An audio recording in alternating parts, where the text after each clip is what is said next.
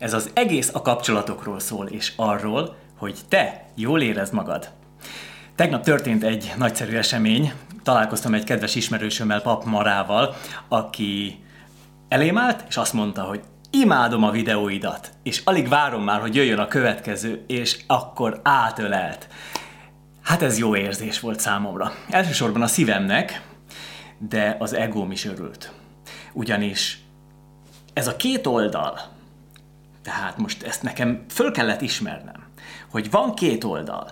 Van az egóm, amely szeretne hízni, úgy pöffeszkedni, és minden jót magáévá tenni, amitől megerősödik. És van a szív oldala, ez pedig az a jó érzés, az számomra jó érzés, ami kifejeződhet és itt most a kifejeződésről hadd beszéljek néhány szót, mert ha az ego akar kifejeződni, akkor ő érvényesülni akar, és ezért kell tudatosnak lenni, hogy mi az igazi inspirált állapot. Az nem az egót kell, hogy erősítse, hanem a szívet. És akkor most nézzük, hogy az a szív hogyan tud kifejeződni. Például egy ilyen videó formájában. Igen, ezt Marának köszönhetem, hogy most itt erről beszélek. Ugyanis a kedvesség, a jó szándék, a dicséret, a egyszerűen a szeretet kifejeződése az a szívből történik.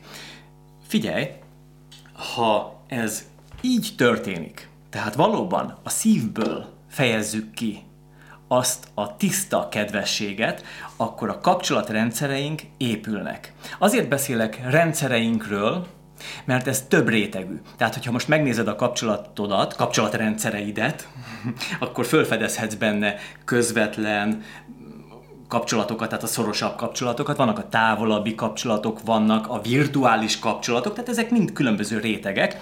Persze egy rendszerként kell, hogy tekintsük ezt az egészet, és a kérdés az, hogy ebbe mit viszünk bele. Kedvességet szívből, vagy valami egészen mást egóból. Persze az ego is hasznos, nem akarom leszólni, erről sokat beszéltem már, most tegyük őt félre, maradjunk meg a szív minőségénél. Itt most ez nem egy szentimentális, ilyen elszállt, ilyen szeretett duma, amit sok ilyen ezomókustól lehet hallani, nem ez a lényeg, hanem az, hogy a kapcsolatunkba, a kapcsolat rendszereinkbe, rétegek szintjén, és a kapcsolat rendszerünkbe úgy általában tegyük bele a jót, és ez szívből kell, hogy megtörténjen. Szóval, ha ebbe beletesszük a jót, akkor az visszahatással lesz ránk. Ugyanolyan minőségbe. Tehát, hogyha te kifejezed a kedvességedet, kifejezed a jó akaratodat, a jó szándékodat, akkor azt a minőséget fogod visszakapni. Ennek is több szintje van.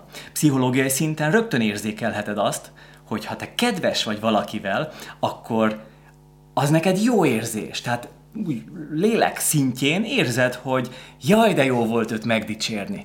És most nem a másikról akarok beszélni, hanem saját magamról, hogy én hogy élem azt meg. Mert nyilvánvaló, hogy megélem jól, pozitívan, ösztönzően, inspirálóan, tehát a belső inspirációt érzek arra, hogy jobban cselekedjek. Tehát, hogy maga a cselekedeteimet átszínezi az a belső körülmény, amit egy ilyen, konkrétan egy ilyen dicséret által kaphatok. És a kérdés az, hogy megengedem-e saját magamnak azt, hogy ez kifejeződjön.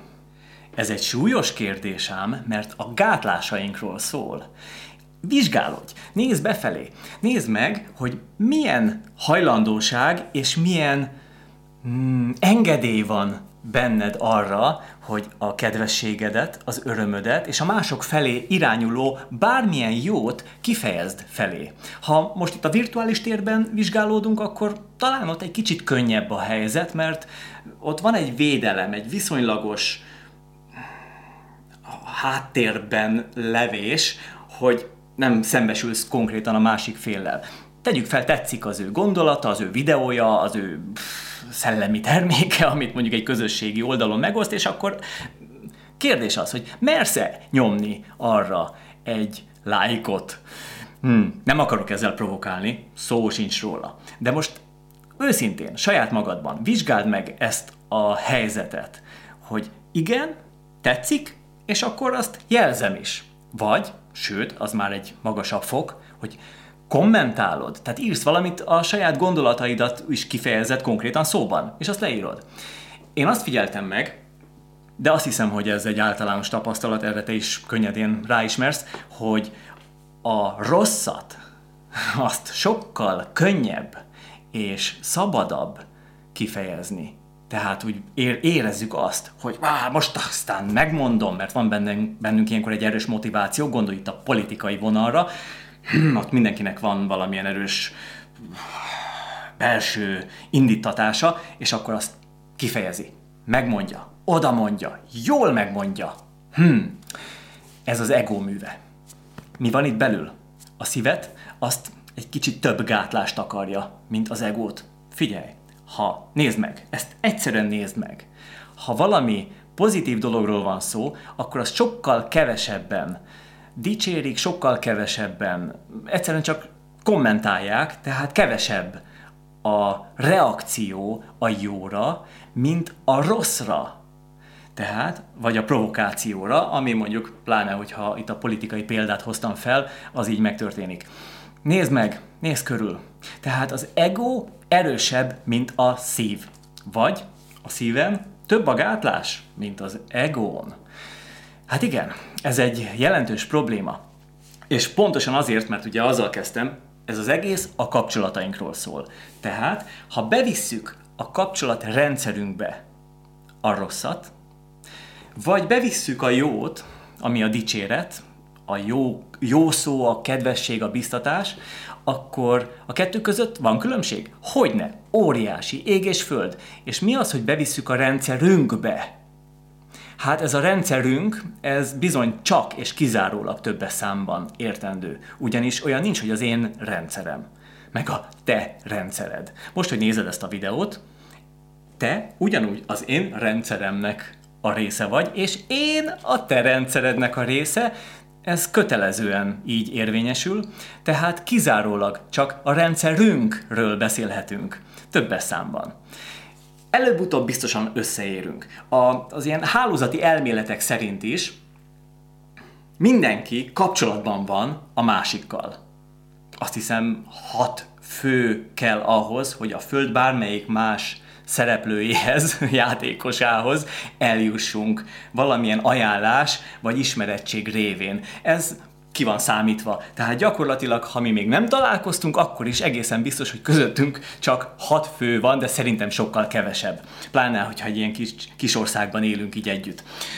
Na most ez, ha belegondolsz, azért elég súlyos szintén, hogy ennyire szoros kapcsolatban vagyunk egymással. Mi, miért súlyos? Azért, mert nagy a tét. Tehát, hogy akkor ebbe a kapcsolatrendszerünkbe mit vigyünk bele, és miért vigyük bele a jót?